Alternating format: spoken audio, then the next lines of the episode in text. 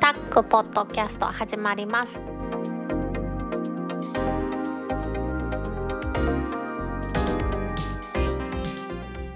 2020年11月27日タックポッドキャスト2第122回目の始まりですこの番組は天王寺アップルクラブの大道とコメントのコーナーからはタックメンバーの北尾姫とお届けしますが今日はオープニングゲストにタック音楽部長の柴さんに来ていただいてます柴さん今日もよろしくお願いしますはい、柴です。今日もよろしくお願いしまおす願い。します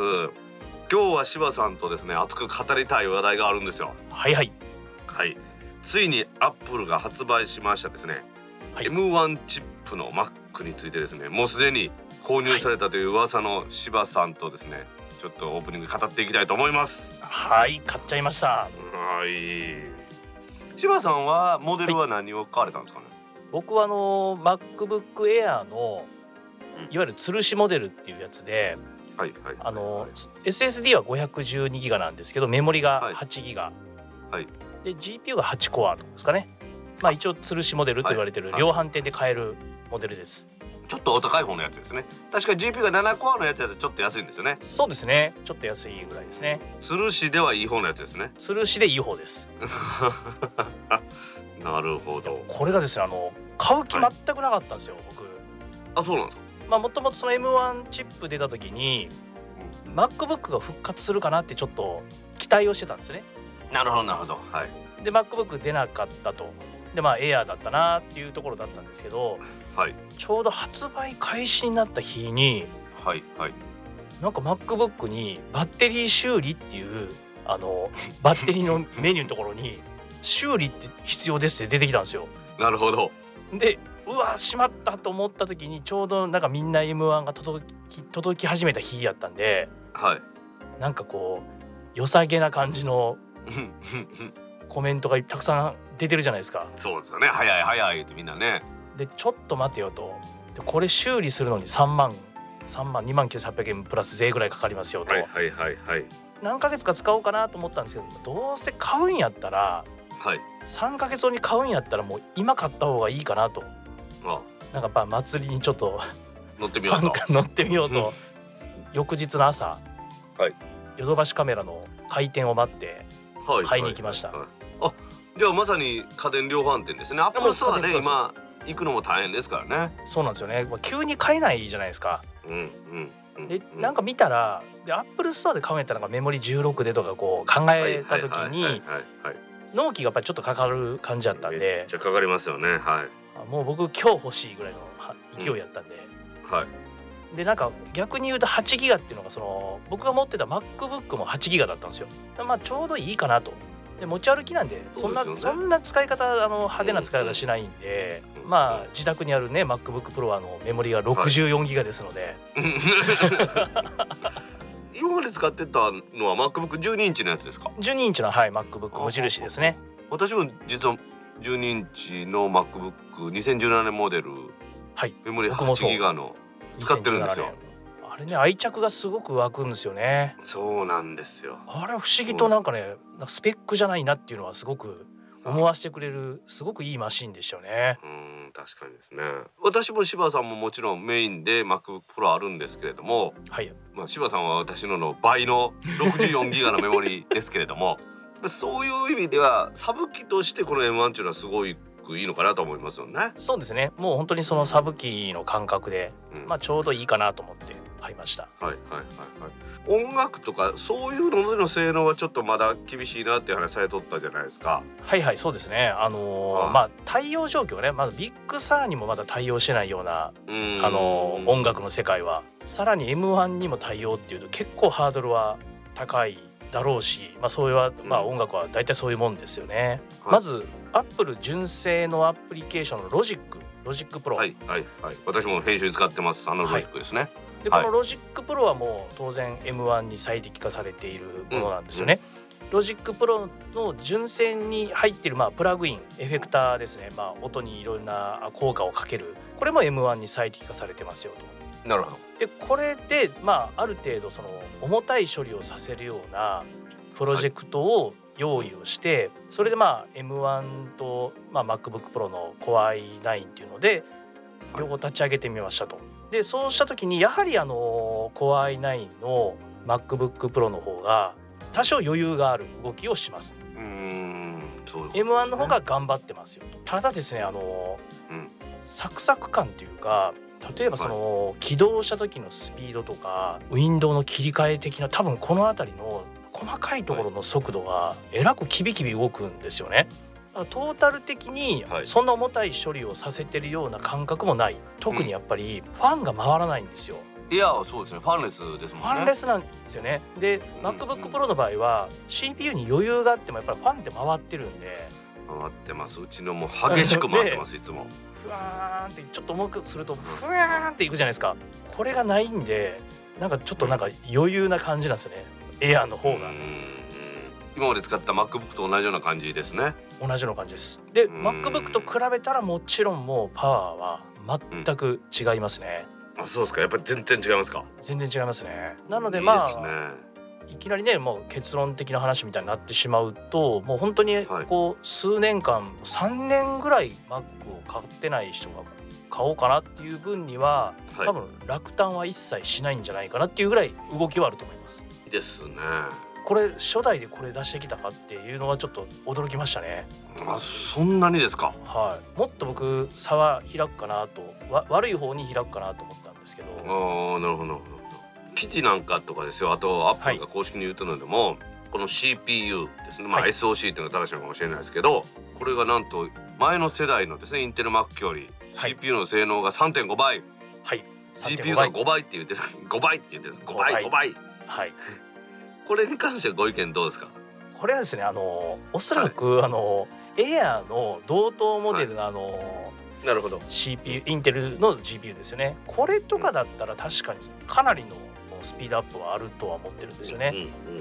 プロ機の上位機種になってくるとそれはまあ5倍ってことはありえないでしょうねそうですかなんかその辺はあの、ううんまく比較対象が、はいはいね、何倍とかいう嘘は多分ももちろん言ってないと思うんですけど比較する相手がやっぱり MacBookPro も今回出たのって一番下のモデルですもんねはいだからやっぱりそこのモデルの置き換えとしてすごくスピードが速いっていうことですねことはまあ間違いなく言えることだと思いますよね確かに今柴さんのお言葉でありましたけど Air は全部 M1 に置き換えてはい MacBook Pro と Mac mini は一部だけでまだまだインテルモデルも残ってますよということなんですもんね。そうですよねはいこともねやっぱりでも早くなったっていうのは嘘じゃないとは思うんですけどまあ5倍とか GPU5 倍っていうのはそこまではないやろっていうふうに私も思っておきます。ただやっぱりあの速さを感じるとかさっき言った起動とか終了とかそれをシ,、はいシステムの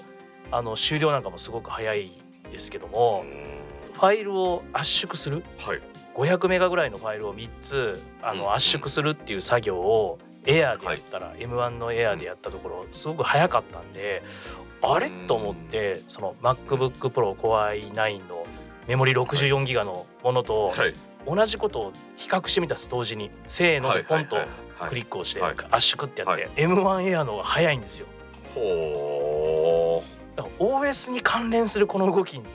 まあ、圧縮っていうのはね今うん MacOS は標準のはいファインダーのメニューに入ってるじゃないですか、ーうんそういうところは早いっていうのでやっぱりまあ今後ネイティブ化していくと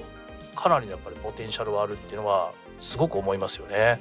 うーんそう考えるとファイナルカットプロとかロジはッいクプロとかはですよ、これアップルではいいち早くビッグサーにも対応してるわけじゃないですかそうですねはいでこれがはい周りのプラグインのメーカーとかが対応してきたら、はいこれは実力恐ろしいなっていうところですかいやこれは恐ろしいですね今までとちょっとあの概念が変わるというかはいファンレスで持ち運びができる比較的安価なものでちゃんとしたことができるっていう世界がうんこれはもう来ると思いますよね、一応今ですね新しい M1 チップを積んでますビッグサーでアプリケーション見ていくとですねそれぞれアプリケーションを確保してたユニバーサルインテルアップルシリコンって出てるらしいんですよねはいはいはいはいユニバーサルっていうのはもう M1 でもインテルでもどっちでも動きますっていうユニバーサルアプリですよね。はいでインテルって出てくるのはロゼッタ2で変換しながら実行してくれるやつと。はいでアップルシリコンっていうのは iOS とかで使えるやつっていうふうな話なんですよねそう。でしょうねはいでこのインテルっていう部分がプラグインなんかもそのロゼッタ2をかまして使うっていう使い方にとりあえずはなるんですかね。おそらく何かコアな動きの部分がロゼッタが変換しないと、やっぱりはい M1 では動かないと思うんで、まだメーカーがあの、はい対応してると歌っていないものでもちょっといろいろチェックをしてみたらお動くもやってのっみたてんですかあるんですよ。あは動いちゃったあるんですかはい、あるんですよほうほうほうほただその時はその CPU のパフォーマンスメーターが急に大きく触れ上がりますねううーんフル回転って感じですかフル回転になっちゃうんで多分そこでなんかロゼッタの何か何かしら変換が動いているロジック純正だけだったらそんな動きはあのすることはないんですけれどもまだインテルでしか対応してないようなプラグインだとちょっとそういう急に CPU のパフォーマンスメーターがぐっと上がっちゃうみたいないあーこれはでもねアイゾトープとかにぜひ早く対応してもらいたいですよねやー本当早くしてもらいたいですよね単体で動く RX8 っていうはいはい AGM 大阪にも出てはいはいあのデモをやってもらったはいはいそのはノいイズを消すっていう処理も実はその M1 の、まあ、Air と MacBookPro を比べた時にこれは3倍ぐらい MacBookPro の方が早いです。インテルマックの方がまだ早いってことですねインテル Macro が、まあ、もちろんまだ最適化されてないんでロゼッタで動いてるっていうことがあるので、うんはい当然遅いとは思うんですけどただまあ3倍ぐらいオフィスとかだとそれほど感じなかったんですけどやっぱり音の処理とか、まあ、オーディオユニットとか結構そういう深いところを使ったりする処理はどうしてもやっぱり時間がかかるのかなっていうのが今のところの感想ですねうー。んってことはそのゴリゴリですね映像とかはいあとは音声を編集する人にとってはまだ M1 チップはちょっと早い可能性があるってことそうですね結局処理がロゼッタを経由するとすごく遅くなったりするのがうんそういう音楽とか映像系には多いんじゃないかなっていうのはああなるほどな、まあ、なんて言ったってねさっき柴さんも言ってくれましたけれどもビッグサーへの対応さらにはこのね、アップルシリコンの対応と両方あるわけですからこれ大変ですよ本当にいちょっと厳しそうですよねや厳しいと思いますよね実際柴さんの経験で昔のパワー PC からインテルになった時にはいこの音楽系のプラグインっていうのはやっぱり対応に時間かかったんですかこれはもうめちゃくちゃかかりましたね特にやっぱり OS9 から10の時っていうのははいはいはいここの時間がすごく長かったのがまず一つありましたねインテルになった時よりもそっちの方がまあ長かったりしたんですけどあまあ今回もそうなんですねはい、OS が一応メジャーアップデートになってるじゃないですかはい11じゃないですか、OS10 じゃなくて、うん、11ですねはい実際 OS10 が初めて出て音楽系で使えるようになるまでってやっぱり2年近くかかってたんで今はもう Apple が Logic っていうのを持ってるんで実際もうすぐに対応してるので時代は全然違うんですけれどもはいやっぱり他のアプリケーション他の世界に比べるとやっぱ音楽系は結構時間はいつもかかりますね。うーん1年ぐらいとかはそこそこ開発力がある大手メーカーさんでも1年近くかかったりする場合もあると思います。うわあ本当ですかじゃあアイドトープの RX8 ですねスタンドアローンで使ってるんですけど、はいあれもちょっと厳しい可能性があるってことですね、まだ厳しそうですねあの動きを見ると。まあまあまあメインマシンはじゃあ今のまま、そ MacBookPro を使っておけばいいですねもうアップルも2年って言ってるじゃないですか移行期間がはいはいだから結局やっぱりそこだと思いますよね本当の移行するためのクリエイティブ系を使う方が移行するにはやっぱ2年間この間にみんながやっぱり準備をしていくっていう話だと思うんでうーんやっぱそうなるんですねそうなると思いますねじゃあそれ以外のところというともうこれは Chrome を使うとか Office 使うであれば、はいもう全然おすすめだっていうことですよねいや正直これは買いだと思いますねお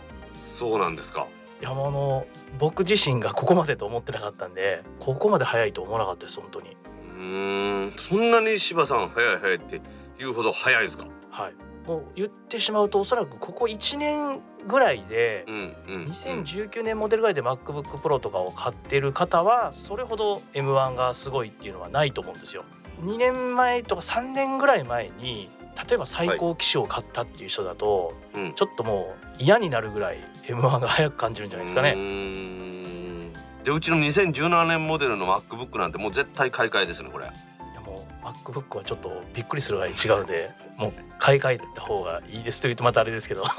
買い替えて全く損はないというか早早くなることしかないです。いや実は柴さんのを見習ってですね、はい、 13インチの M1 チップの8コア CPU8 コア GPU の SSD512 をヨドバシで買いましたお来ましたか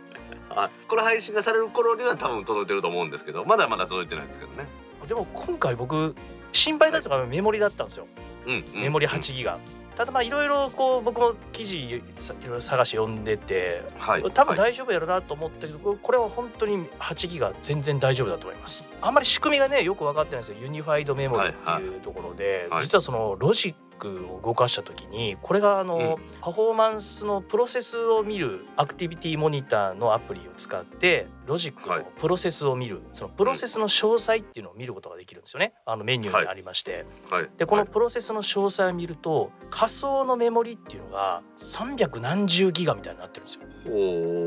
ー MacBook Pro の64ギガのメモリを搭載しているものはメモリが使用っていうのが例えば 10. はい点何ギガとか、仮想のメモリで300何十ってちょっとわけわからないような数字が出てるんですよね SSD のなんかこう全部チップボードに集約されていてそこのやり取りはい受け渡しがすごく早いんで、何かやっぱり快適に使えるようなメモリ的な処理っていうのをやってるんでしょうねなるほどなるほどそれで体感的に早くしているというそうですねことなんでしょうねアップル純正のアプリはやっぱ多分それがすごく上手にやってるはずなのでうーんそこのコントロールがしやすいコントロールがしややすいですよね当然ながらすいななのでより快適に見えるというか使ってて体感できるっていうのがなのでロジックなんかは本当に環境さえ整えば音楽ってやっぱりファンってあれじゃないですかあの録音する時なんかもももうポッドキャストですねうこんのも録音の時もあのファンの音がすごく邪魔なんですよねう邪魔ですよ本当邪魔ですファンレスでパワーがあってこんなバッテリーが持ってって言ったら多分エアーが音楽的には多分一番いいマシンになるんじゃないかなっていうのをちょっと思っちゃいますねおーマックミニもいいんじゃないですか Mac mini もまあいいですよね、はい、今回ね実ははいマックミニが欲しかったんですよはいはいはいはいやっぱりメモリが少ないっていうのが気になってですねはいデスクトップでそこでがっつりこのポッドキャストの編集とかしようと思ってたんではいはいはいはいそれには無理だなと思ってうちにある MacBook の置き換えを考えたんですよね、はいやっぱりそこは順当なところですね柴さんも全く同じ用途ですもんねエアーがもうベストバイじゃないですか今回やっぱファンレスの快適さって MacBook っていうマシンって MacBook の無印の12インチはい、はい、これってちょっと特殊だったじゃないですか値段が高いっていう値段そうですね高かったですね買う人ってかなりこれ特殊な 特殊なっていうかうん普通はエアーを買いますよねそうですよね普通エアー買いますよね、は USB-C が1個しかないですもんい、 今まさにこの収録のはいその原稿を見てんのがそうなんです一個しかないですわほんま1に個しかないですよね一個しかないわ はいそれでも一度これを使った人は結構僕の周りでもいたんですけどやっぱりものすごくやっぱ軽い軽くてコンパクトっていうのと、やっぱ何よりファンレスだと思うんですよね。ファンレス大きいですよねファンレスは本当になんかずっと一緒にいても邪魔にならないっていうのがあるじゃないですか、っていうのが多分すごく大きかったんだなっていうのを思っていてじゃあ今回エアーがやっぱファンレスになったっていうところはやっぱこれこそ M1 チップのなんか本当に恩恵を受けてるっていうか多分利点としては今スピードっていうのも多分省電力とか発熱しないとか、はいここが多分すごく売りになると思うんで今後はねまたパワーっていうところが多分アップルはどう出てくるのかもうそれこそ32ギガメモリとかそれこそ16インチとかが出てきた時に初めて多分パワーを歌い出すと思うんで、前評判でもねやっぱりこれは A14 バイオニックとかそんなんからの発展だろうからはい消費電力も少なく発熱も少ないので、はいやっぱりエアーがエアーがっていう話しとったじゃないですかはいはいはいやっぱそこはメッセージがなんかアップルの出してるメッセージもあるんじゃないかなっていう気がしますよね明確に今回のモデルってなんか分かりやすくもう CPU が1個みたいな、 M1 のみしかはもいクロックもみんな一緒みたいな、みんな一緒でコアだけねあのエアの安いやつが 7, 7っていうはいは話いだけであって、はいはい今回のエアと Mac mini も同じちょっとそのロジックのプロジェクトファイルをうんはい確かめてみたところやっぱりあの動きがすごく似てる CPU メーターのあの動きとかではいすねはいはいそういったこともあって本当に同じものが継がれてんだなみたいなやっぱりそうなんですねカタログスペックでもただの M1 って書いてクロックとか書いてないじゃないですかミニにはいしてはいも、はいはいエアーにしても、はいやっぱり中身は一緒だったということなんですねそうですよねなんとなくねこれミちょニっとミニの方があの、はいノートよりはちょっとクロック高いものが入ってるとかでインテルのじ世界ではそういうことがあったと思うんですけど、うんそうですそうですそうですそうですアップルシリコンでは一切それはないそこでちょっと気になってくるのはそのロゼッタ2の動きなんですけどはいどうなんですか柴さん的にはそのロゼッタ2がバリバリ動くようなアプリ使ってみましたかこれですねあのロゼッタ2で動かしたのがフォトショップとほあとエクセルワードパワーポイントまあオフィスですね、はいはいはいこれをちょっと動かしてみましたと、はい結論から言うと MacBook の2017年よりははい比べ物にならないぐらい速いです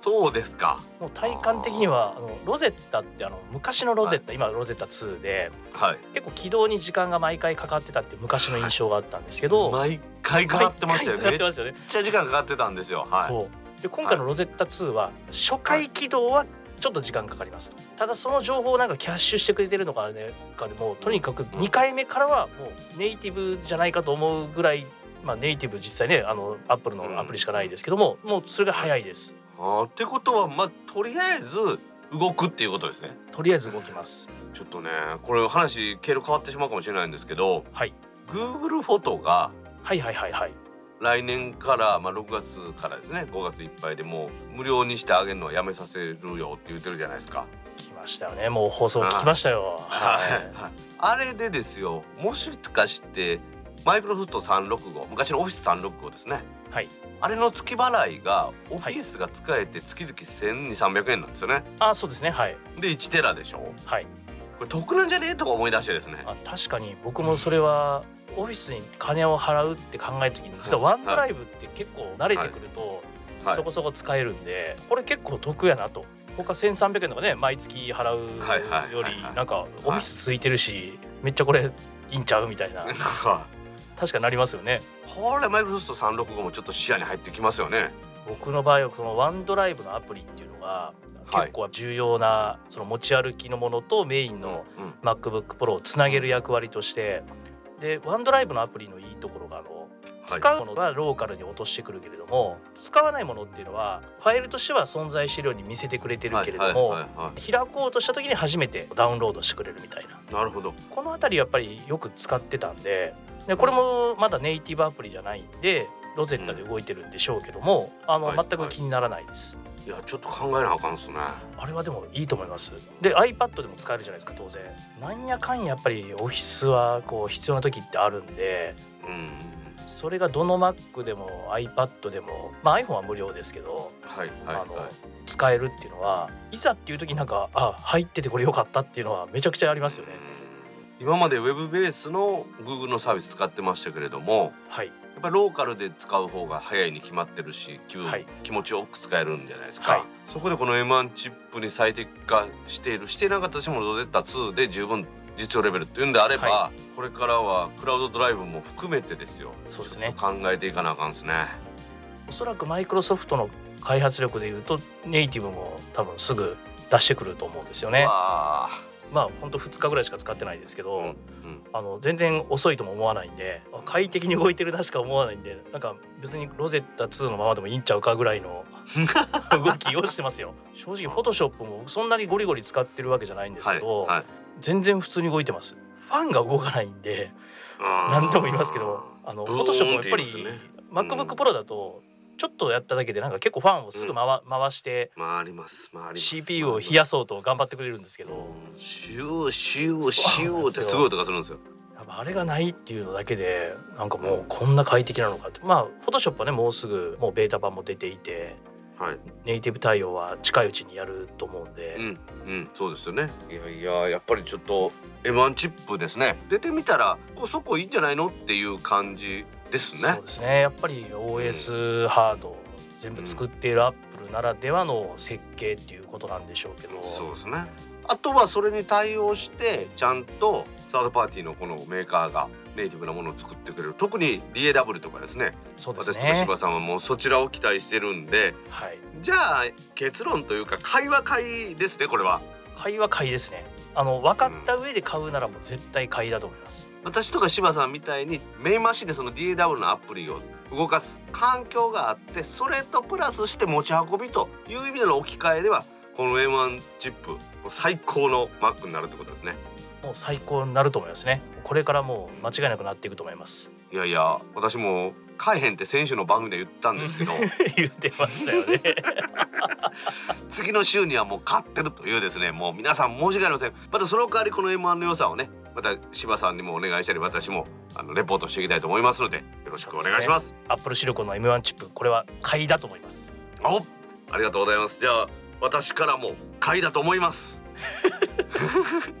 はいというわけで、今日も島さんオープニングからゲストありがとうございましたはいありがとうございましたではタックポッドキャスト2第112回始まります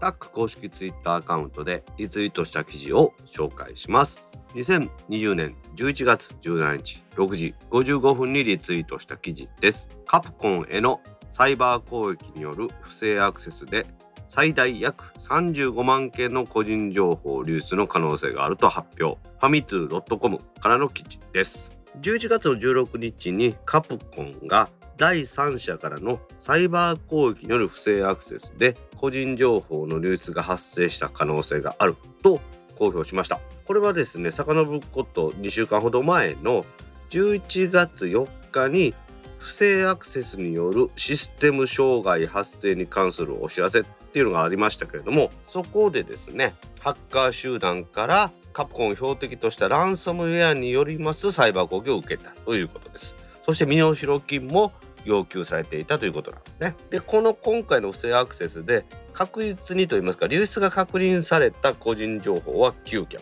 そのうち5件が元従業員で4件が現役の従業員の方のもの流出の可能性があるものとしては35万件の個人情報で氏名電話番号メールアドレスということなんですけれども皆さんが一番心配しますクレジットカード情報というものはカプコン自体は持っていなかったのでクレジットカード情報の流出はありえないというかないと第三者からのオーダーメイド型ランサムウェアによる不正アクセス攻撃を受けたオーダーメイド型っていうことは、まあ、カプコンに合わせて作ったみたいなそんな感じなんでしょうかね流出を確認したというのがさっき言いましたけれども合計9件ですね元従業員の方の個人情報が5件でこれは氏名にサインそして住所とかパスポート情報ですねで現役の従業員の4名分というのは氏名やまあ人事情報それにサインなどが出たということですねあと個人情報じゃない情報としてはカプコンの販売レポートや財務情報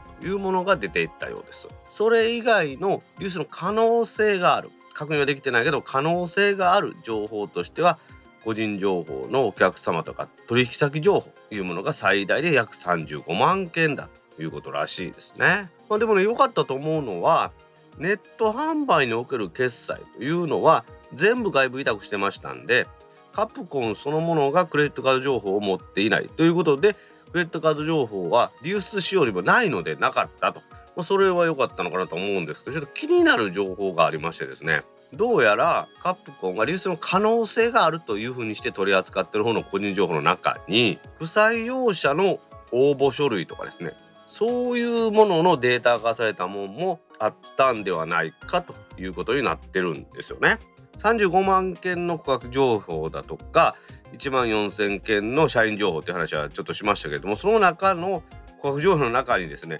採用応募者情報の12万5000人分のデータも含まれている可能性がありますよというふうに言ってるんですよね。ちょっとここで考えなくてはいけないのはこの採用者の情報というのは採用のための情報としてそれ以外使わないだけだったらいいというふうには一応なってるんですがカプコンは自社の採用のサイトで選考の結果ですね採用に至らなかった方採用辞退された方の応募書類などは選考後当社において責任を持って破棄いたしますというふうに宣言しているでその宣言した個人情報が破棄されていなかったというのはやっぱおかしいんじゃないのかなというふうにネットでちょっと話題になってるようなんでこれはあかんすわね確かにあかんカプコン大阪にある会社で私よくランニングで前走ったりするんですけれどもこの中に35万件以上の情報が詰まってるんだなと思うあーまあ、しかしながら今後の対応としてですねしっかりと対応もされてるみたいですので特に大きな問題にならないと思うんですけどもランサムウェアっちゅうのはやっぱりちょっとね怖いなと思いますね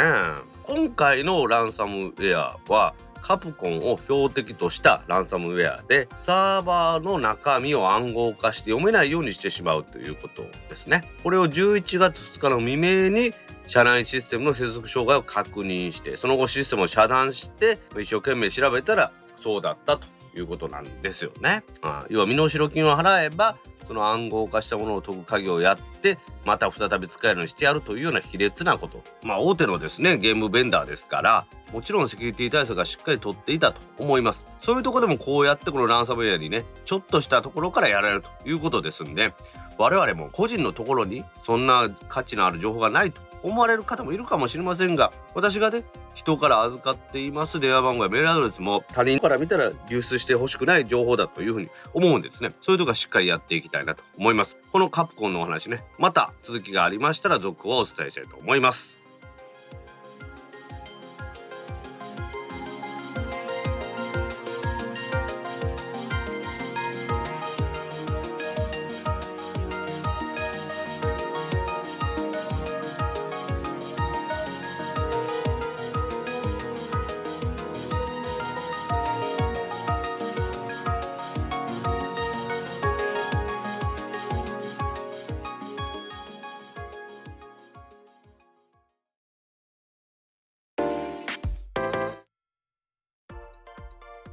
タックポッドキャストにいただいたコメントを読んでいくコーナーですこのコーナーからはタックメンバーの北尾姫とお届けします皆さんコメントありがとうございますはい、今週もたくさんのコメントありがとうございますツイッターでハッシュタグタックキャストとタック宛てにツイートいただいた中から一部を紹介しますはい、お願いしますお寿司屋さんでは好きなものを最初に頼んで最後にもう一度頼むタイプですみどりんさんから11月20日8時39分にツイートいただきましたはい、みどりんさんコメントありがとうございますありがとうございます無理やり公開指名アンケートの回答ですねなんだなんだ最初と最後両方ってことか寿司ネタ何何頼む最初にえ私好きなもんから頼むで前も言うたことあるかもしれんけどさつまみで腹いっぱいになってから寿司つまむという頭の弱さやからねわしそうやねんでも私うん昨日一昨日ぐらいにお寿司屋さん行ってんけどうん最初にもう飛ばしすぎてお寿司ほとんど食べられへんようになっそうそうてあれなんでやろねなんかわかると思うけどお刺身とかさカニ酢にしてもらったりとかさなんかそれでお腹いっぱいになるよねうんそう今の季節ちょうどセコガニの季節やんかもしかしてうんあそこ行った前大道さんと行ったそれを一人一杯ずつ頼んでしまってあとお作りも一人前ずつ一皿ずつ分けてもらってんやんかおーなるほどねなるほどねそしたらなんかいろいろつまんでるうちにあれなんやろお寿司いつ食べるんやったっけなと思ってまあ、そういうことでいくら頼んでじゃあ最後にまたいくら頼む姫も うんイクラと蒸し穴子を同時に頼んだわ今回はまたどっちも味濃いもんばっかりやなネタは何から頼むんヒラメかタイかなおおで、まあ、それだけでもうすでにお腹いっぱいやからあとうなぎ食うたら終わりぐらいうんでも私確かにいやお寿司を食べに行ったのにお寿司ね数貫しか食べられへんくて本末転倒やんと思って まあそうやけど寿司やったらそういうとこやん、まあ、いろんなもん食べる美味しいとこももうね食べるとこ なうんちょっとでも大人の食べ方的にはお寿司最初じゃないなと思って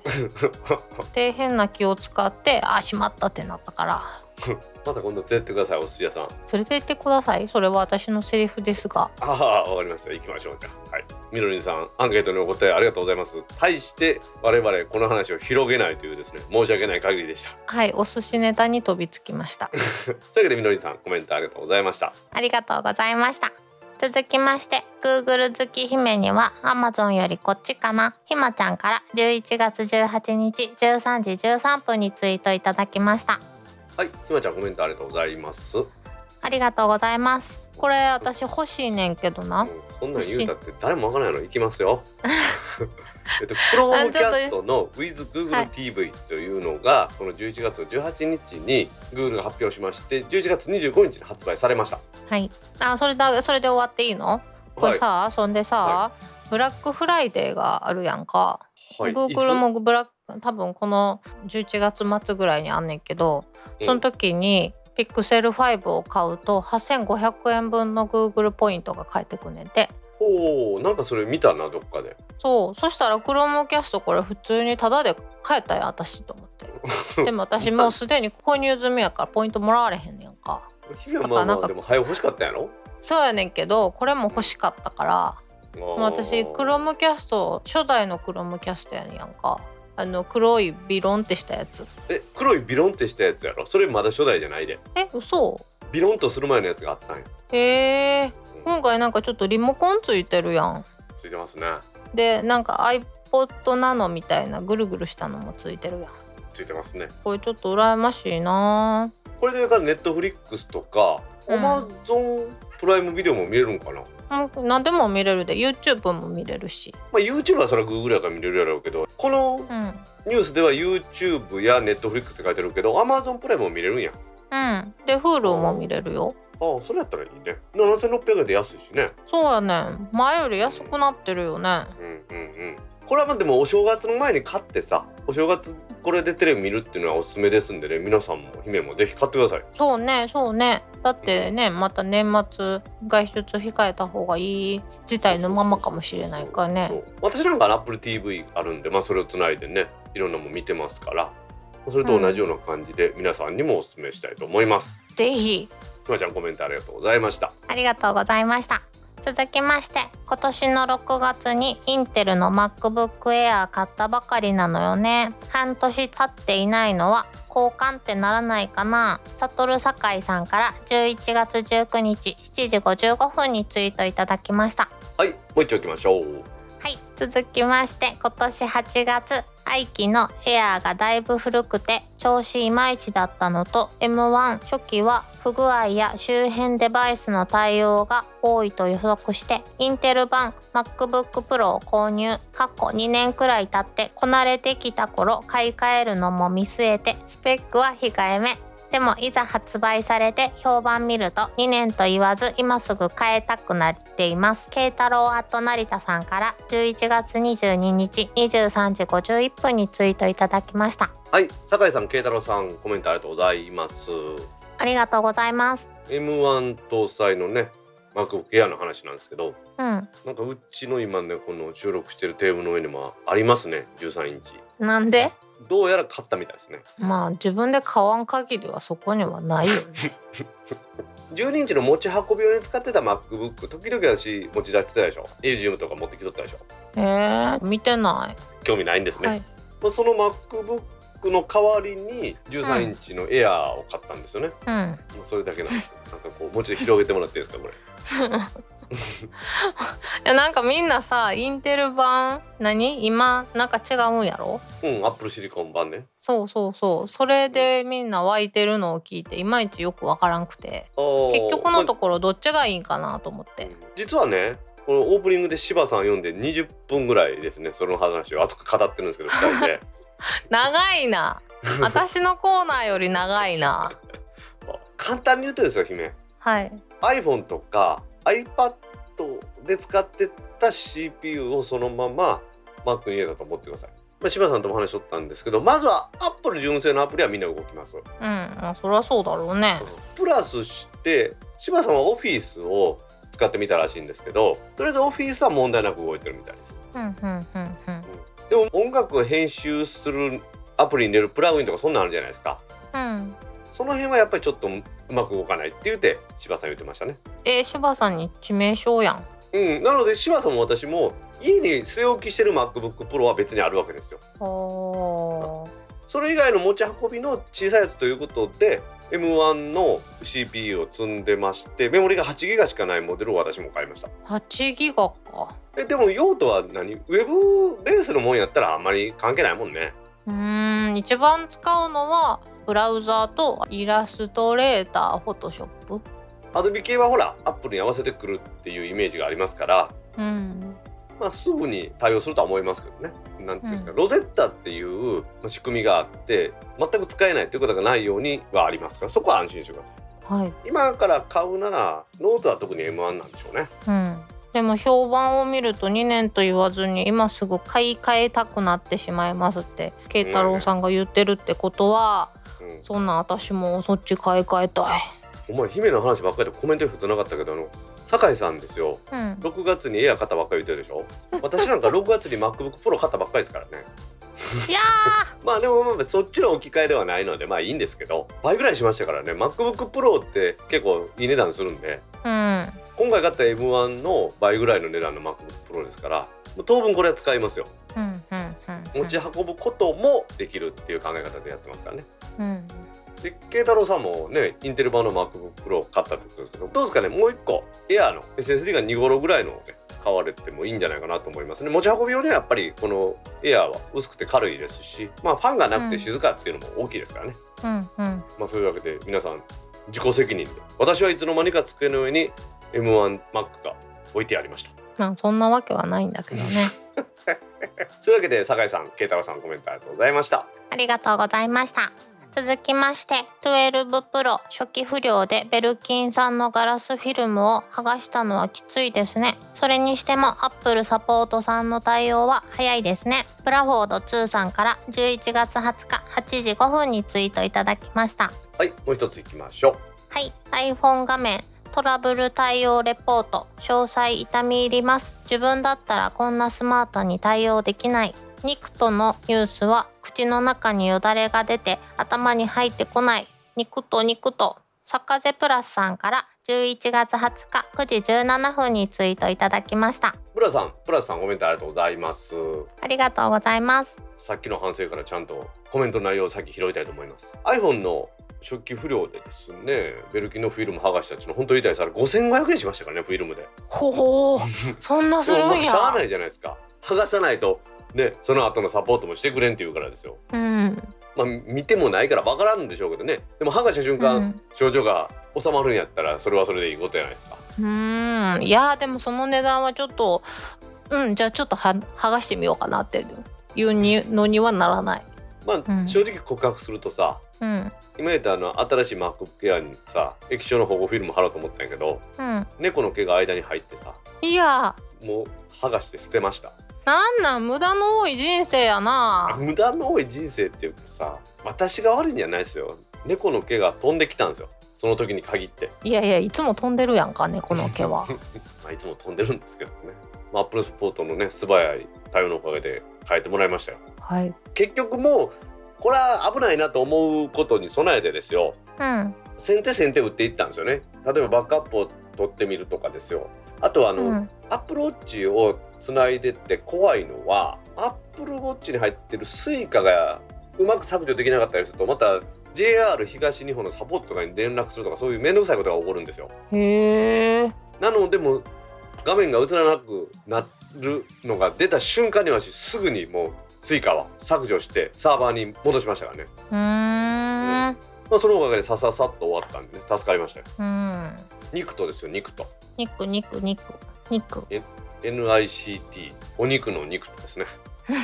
最近なんかあれやない姫肉じゃなくて寿司とかなんかそういう魚系に凝っとるなそうやねやっぱり年取ると変わってくるね。いやそう嬉しいよわし寿司でも食いに行こうと思って言うてもあんまりええ顔せんかったんがそれやったら助かるわ日本酒飲んだっけうん最近もうヒレ酒ばっかり飲んでる。ああなあええやんなグビグビかグビグビあかんよねあれやばいわあったかいやんそんであの香ばしい香りたまらんやん冬場はねそういうもんなんよまたベルキのフィルム貼りました買ってもらったんお店でいやいや、えっと、今回はあのずれないようにするためのなんか肩みたいなのがついてるフィルムにしました、へえそんなんあるんやまあ、どうしようか悩んだんですけどね予約してまたアップルストア行ってもええんですけどめっちゃ時間かかるじゃないですか予約するのに1週間先とかになっちゃうからですね、へえうんはい、新しい MacBook も届いたしもうウホウホですわこれで年末年始も幸せやな何があっても幸せやな幸せですはいよかったねというわけで浦さんプラスさんコメントありがとうございましたありがとうございます続きましてこれか隣のインパクトがすごすぎて視線を持っていかれるゆくぬもばはこういうのに取り上げられることがない過疎番組なので素直に羨ましいですゆっくりもばっていってねさんから11月20日8時7分にツイートいただきましたはい福間さんコメントありがとうございますありがとうございます先週も話題になりましだ真夜中のハーリーレイスさんのお写真ですねうんこれがインパクト強いというお話です目力がね久保さんが言われてるのは注目の番組っていうところに取り上げていただいたんですねまあありがたい限りですよはい長く続けてるといいこともありますねかといって視聴者数が増えたっていうような感じではないですけどねえそうなんやまあもうマニアックな層は掘り尽くしたんじゃないですか我々確かにマニアックだこの番組前半と後半では全然毛色が違うじゃないですかうん多分今回のオープニングねさっき20分でやったけど本当は25分間私と柴さんが喋ってるんですよニュース1本しかやってないんでえ今週もうどんだけ喋りたかったん2人でもう普通にゲンさんでやってよまあこれ姫と撮る前にさ先に柴さんの部分を編集したんですけどうん姫と私だとねこう詰めなあかんとかいっぱいあるんですけどうん柴さんと私だと詰めずにばらさなあかんとかいっぱいありますねもうかぶるやろ2人でようかぶるやろもうでも3人で収録しようとするといつ入ったらいいか絶対分かれへんもん何喋っても絶対かぶるやろうなと思ってそこは私大人になんねんだからでそういう消極さではダメなんじゃないですかねパーソナリティたるもの え今かぶったからってよく怒られるから3人やったらもういよいよ怒られ続けるやんかちょっと待って誰がかぶらせたんみたいな怒られるという言い方は正しくないのではないでしょうかえじゃあなんて言うの取り直しをする 一緒やんかいや怒ってないですよ全然もう怒るようなことありませんから私 うわーそういう編集だもんねうん何喜んでんのいやいやそういう編集ってどういう意味かなと思ってちょここははっきりこういうことはしとかなあかんのねえ撮り直ししているっていう編集やろ実際怒られてるけど取り直したところも別に出てけえへんやんえどういうことどういうことはっきりしていこうで例えばかぶるとするじゃないですか私と姫でね、パッとかぶるとか、まあ言い間違いとかあったとしたとしてもうん「あいもう一回」とかって私は言うじゃないですか うんええちょっと待はいもう一回って言われるよって いや今今姫もう一回って言われるよでそうもう一回って言ってるんでしょそれはそうですよ言ってますようんまあいい時はいいけどね怖い時は怖いよねあすいませんってなるよねちょっと待ってそういうなんかこうどう言ったらいいのかな見ていないところで私がこうなんかそういう厳しいこと言ってるような言い方やめてもらっていいですか だって実際見えてないところで言ってるからそその通りじゃないほんでそれでそこはみんなカットしてますからね例えばかぶってもう一回とかんやろ一、回 い編集やろやまあそれ言っ自て分るけどさのそ黒れいはとこそうでしょろちょっと待ってもう一回自分って言い直したところのもう一回を本番に流したらですよもう一回言うてる意味ないじゃないです かちょっと興奮してきたん えちょっと待ってちょっと興奮してきたんえ興奮してきたよよく考えてよよく考え私てよ結構冷静やけど大道さんが興奮すればするほどちょっと面白くなってくるだけやけど大丈そうじゃ夫なくて言い間違いましたもう一回言ってっていうところを切らずに流したらそれもう一回って言うてる意味ないやんっていう話でさああなんかすいませんこれなんかでいいもね全面的にカットしようかなえー、嘘こんなに喋ったの にあいえいえいえわかりましたわかりました使いますようまいことね姫の感じ悪いとこだけ 残してほら怖いよね編集って怖いよねで僕喋ってるんですけどさらにテンポよくって言い方にしましょうかじゃあはいそうね生駒さんお互いに番組の運営頑張っていきましょはい生駒さんコメントありがとうございましたありがとうございました続きまして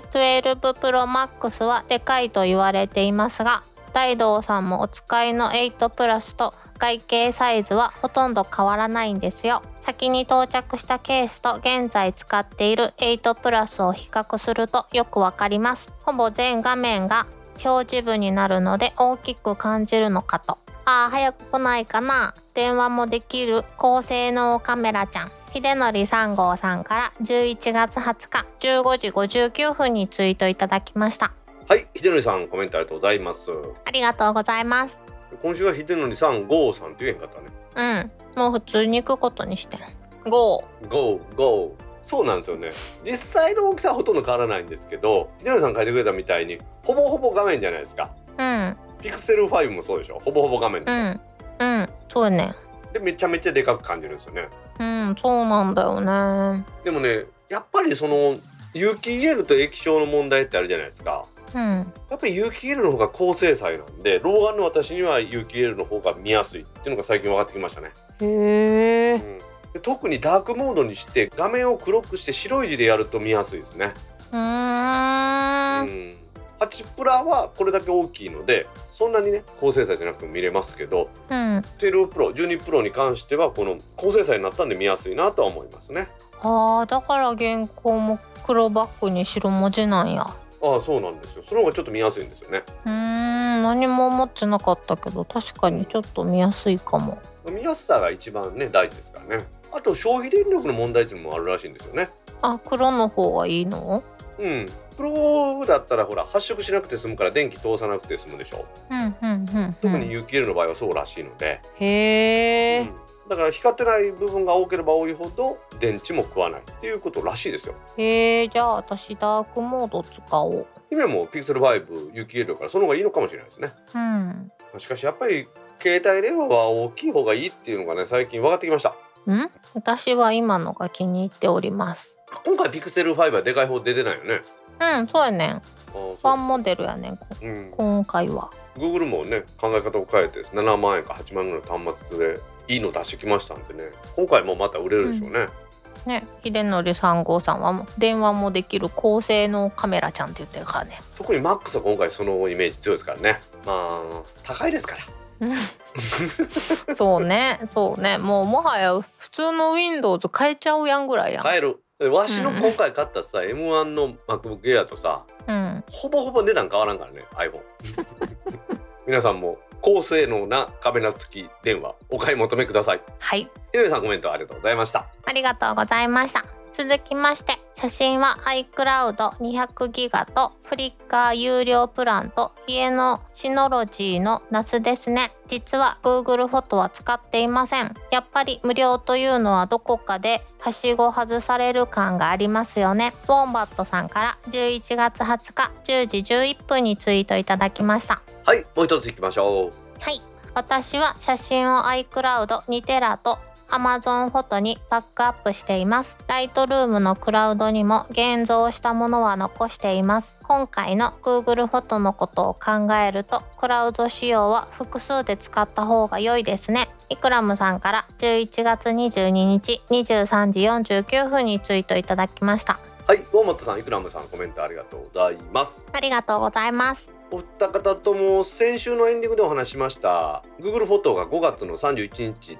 でいよいよ無制限に写真上げるというのを終わりますお話からのまあ広がりですねうん使ってないのね2人ともね私もね Google フォト以外に Amazon フォトも使ってますし家に NAS もあって NAS にもバックアップしてるんですようん、ナスの方がいっぱい入ってそうだよね、大道さんね。そうですね NAS には写真以外のデータなんかを NAS には置いてますからねああ、うん、で実際問題そのライトルームの現像したものっていうふうにイクラムさんおっしゃってますけどうん、脈々とある現像する前のファイルで、まあ、残しておきたいなと思うようなもんあるじゃないですかそれも残してます一部アルバムみたいにしてですね、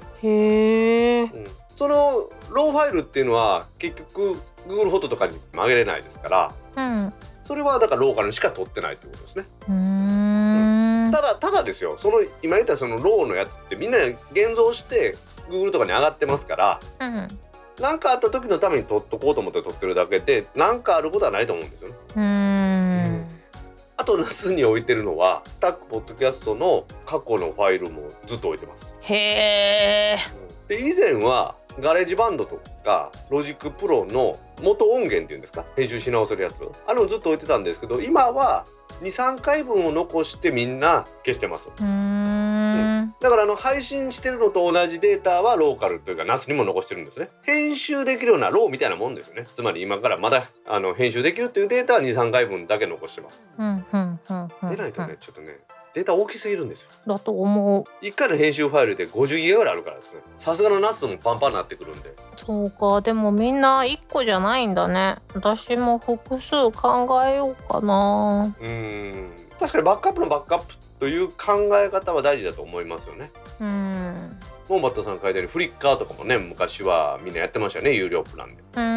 ん、ちょっと実はオープニングで柴田さんと話したんですけどマイクロソフト365ってあるじゃないですかうん、あれのクラウドドライブが1テラで結局月1200300円みたいなんですよねへえ、クラウドのドライブだけじゃなくてオフィスが使えた上にっていうことですから、ああ、うん、ビジネス用途やったらもしかしてかなりいいんじゃないかなっていう気がしますよね。確かにうんまあそへうんえ、ちょっと考え方というか見方を変えるとそういうのもあるよっていうことをねちょっともう一回紹介しておきたいと思います。まあ、いろいろクラウドサービスねありますけど無料だと何かあった時は怖いっていうのはやっぱりありますからね。うんまあ、そういうわけで皆さんもまあ自分の使い方を見極めて写真が好きな人もおればですねデータでいろいろ保存するのも好きな人もいますそういうところをやっぱり見極めて自分に合ったクラウドを使ってもらいたいなと思いますねはいそういうわけで大俣さん生野さんコメントありがとうございましたありがとうございました今週のコメントは以上です皆さんコメントありがとうございましたと番組宛てのコメントは Apple Podcast アプリのレビュー Facebook ページのコメントタック公式ブログへのコメント Twitter のメンションハッシュタグシャープタックキャストなどでお待ちしていますお待ちしてます皆さん今週もコメントありがとうございましたありがとうございました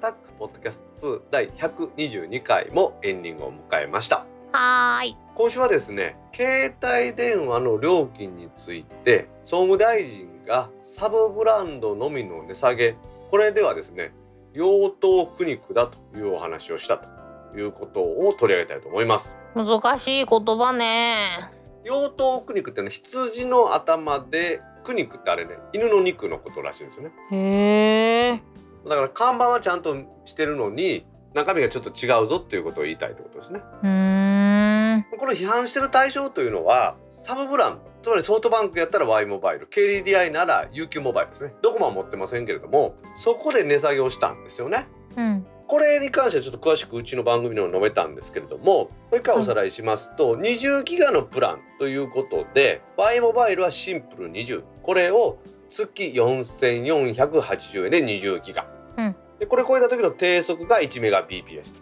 で国内の10分間かけ放題とか通話サービスもついてますよということですね。で UQ モバイルの方はスマホプラン V っていうのがこれが3980円。で20ギガでまだオーバーした1メガ BPS も一緒ただしこちらにはかけ放題はついてませんというような感じなんですねうん総務大臣が怒ってるのはですよもっとたくさんの選択肢で分かりやすくすりゃええけど結局はいじゃあこれ新しいのプラン作ったから好きなようにしなはれっていうことでうんさらに分かりにくくなってるだろうって話をしてるんですよね、うんうんうんうんうん、まあなかなかねどこも今その例の NTT の子会社化になるっていうことで公開株式の買い付けとかやってるじゃないですかうんその関係でねあんまり株価が動くようなこと全然できないじゃないですか。なのでまあ大きな発表しないんですけどソフトバンクと Y モバイルは対応しますって言うた割にはこれだったんで総務省としてはもうちょっとやり方あるんじゃないのっていうことなんでしょうね。うーんまあ、5G の、ね、新しいプランですねそれぞれのキャリアが出してるのをちょっと言ってみますね。ドコモは 5G ギガ法というので7650円データ通信容量は100ギガなんですけどしばらくは使い放題。はい au はデータマックス 5G これが8650これはデータ使い放題、うんソフトバンクはメリハリプラン 5G でこれが8480円で、まあ、50ギガの制限がありますよっていうことなんですねうん似たような感じで全然値段下がってないやないかっていう話でしょ、うんこれ見る限りはなんかこうやって比べてみ見るとほんまに高いなやっぱり3キャリア特にうん今だから 5G にするとしたらさうんドコモの 5G ギガホンになるわけですわそうなんだよねそう聞くとそんなに高いのかって今更ながら思ってしまうわでスマホ割りとかってあるけどスマホ割りとかって多分どこまで買えへんかったらダメなんでしょ端末そうそうなのそうなのよなのでねどうすりゃいいのかなっていうとこあってもう 5G がこなえてきたらねこれからまた話は変わってくるんでしょうけどとにかく国としてはですようんついこの間発表したんですけれどもアクションプランっていうのをやってるんですね、うんモバイル市場の公正な競争環境の整備に向けたアクションプランっていうのを発表してるんですねここでは利用者の理解を助けることと多様で魅力的なサービスを生み出すことと乗り換えを手軽にするという3本柱でやってるんですよねうん全然確かにこの利用者の理解を助けることになってないでしょうんうんだって私全然分からへんもんえだってさ私まだちょっと学ぼうかなぐらいの知っといた方がいいかなぐらいのスタンスでやんでも普通の人ってもっと誰かお店の人に聞いたら分かるわぐらいの気持ちでいるやん、うん私でこんなんやったらもう普通の人なんかもっとあかんくない結構ねこのこういうのを理解しようと思ったら、うん過去からの流れとかそういうのも知らないとなかなかちょっと頭に入ってこないじゃないですか。うんそんなんもあってやっぱり姫が言うようにね勉強しようとしたところでまあなんかこう理解の阻害になるようなことばっかりいっぱいあるしですね今回のこの20ギガのねサブブランドのプランなんて取ってつけたような感じの最たるもんじゃないですかうんこれだけポンっていきなりこんなプラン作ってですよ UQ とうん Y モバイルでそれぞれね悪いとかいいっていう話じゃなくてやっぱり総務省としてはなんか全部見渡してですよそしてまあ分かりやすくしろと言ってると思うんですよねだから私はこの20ギガのプランで4000円前後っていうのはわ悪いとは全然思わないんですようんこれで終わりというのであればダメですねっていうことなんやろなっていうところだけは総務大臣とこう私は同意できますねうんこの後みんなこんな感じで分かりやすいプランにしていくっていうのは別ですけどねうん電話会社がたくさんあるっていうことはこういう意味では競争がね激しくなって安くなったりするっていうのはあるんでしょうけどうん結果的になんかこう視野がですよがっちり固まってしまってみんななんか横並びみたいな感じになってしまってるところもあるじゃないですか。示し合わせたようにねうん、まあ示し合わせたりじゃないんでしょうけどね横並びっていうか横見ながらみんなやるんでしょうからうんだから楽天がねここでがっつりとですよ安くしてきてこの業界にこう風穴を開けてくれることを私は期待してるんですよ。おおそれにしてはインパクト弱いね。残念決して楽天が悪いとかドコモがいいだとかそういう話をしてんじゃなくて、うんなんて言ったらええんですかねその競うところがいまいちこう「えそこで競います?」みたいなんで すよ。楽天が今やってるのも新規加入手数料無料とか言い出してるじゃないですか。でもそれはそれで大事まあ、それは大事じゃないけどそこで勝負するかみたいなんですね。一回こっきりやないかーいってなるよねうんそうなんですよ、まあ、そういうのもあってねやっぱりそこは自分で守っていく、そして自分でちゃんとプランを理解して料金制度を理解してお得な方向に自分で進めていくっていう努力これがすごく必要すごく必要っていうのはあれですよみんなしっかりやりなさい言う意味じゃなくてそれぐらいすごく努力しないと分かりにくい制度になってると思いますね。うん君ももうあれやろドコモの自分の料金を理解するの諦めてるやろ うんだって今月々いくらかかってんのか1ミリも知らんもんそれがドコモの思うつぼやからな。はいそうなんです私はまあしっかりと把握してるとまでは言わないですけど何もかかってるかは毎月ねウェブで見るようにはしてますんで、おおまあそういうわけでサブブランドだけではいまいちだというふうに総務大臣が言ってるというお話これからですね各キャリア楽天も含めた4大キャリアですね頑張ってもらって、5G の世界でですね分かりやすい料金制度にねしてもらいたいなと思います。はいそれではタックポッドキャスト2第122回を終了します。はーい次回のタックポッドキャスト2第123回は来週12月の4日金曜日に配信する予定です。はい。では皆さん来週も聞いてくださいね。バイニャー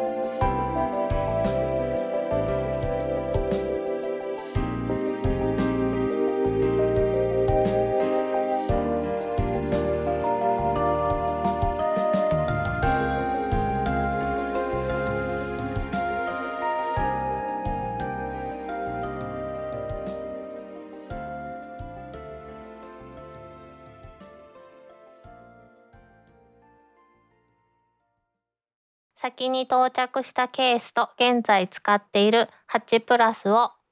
ごめんちょっと待ってどうした？あ8と8と混ぜてしまったあまあどっちでもいいよ。分かればいいかうら。んわしも実際もんで12言うたり12言うたりさしとるから。最初から言っていいかねどうぞ。いいおいいよいいよ。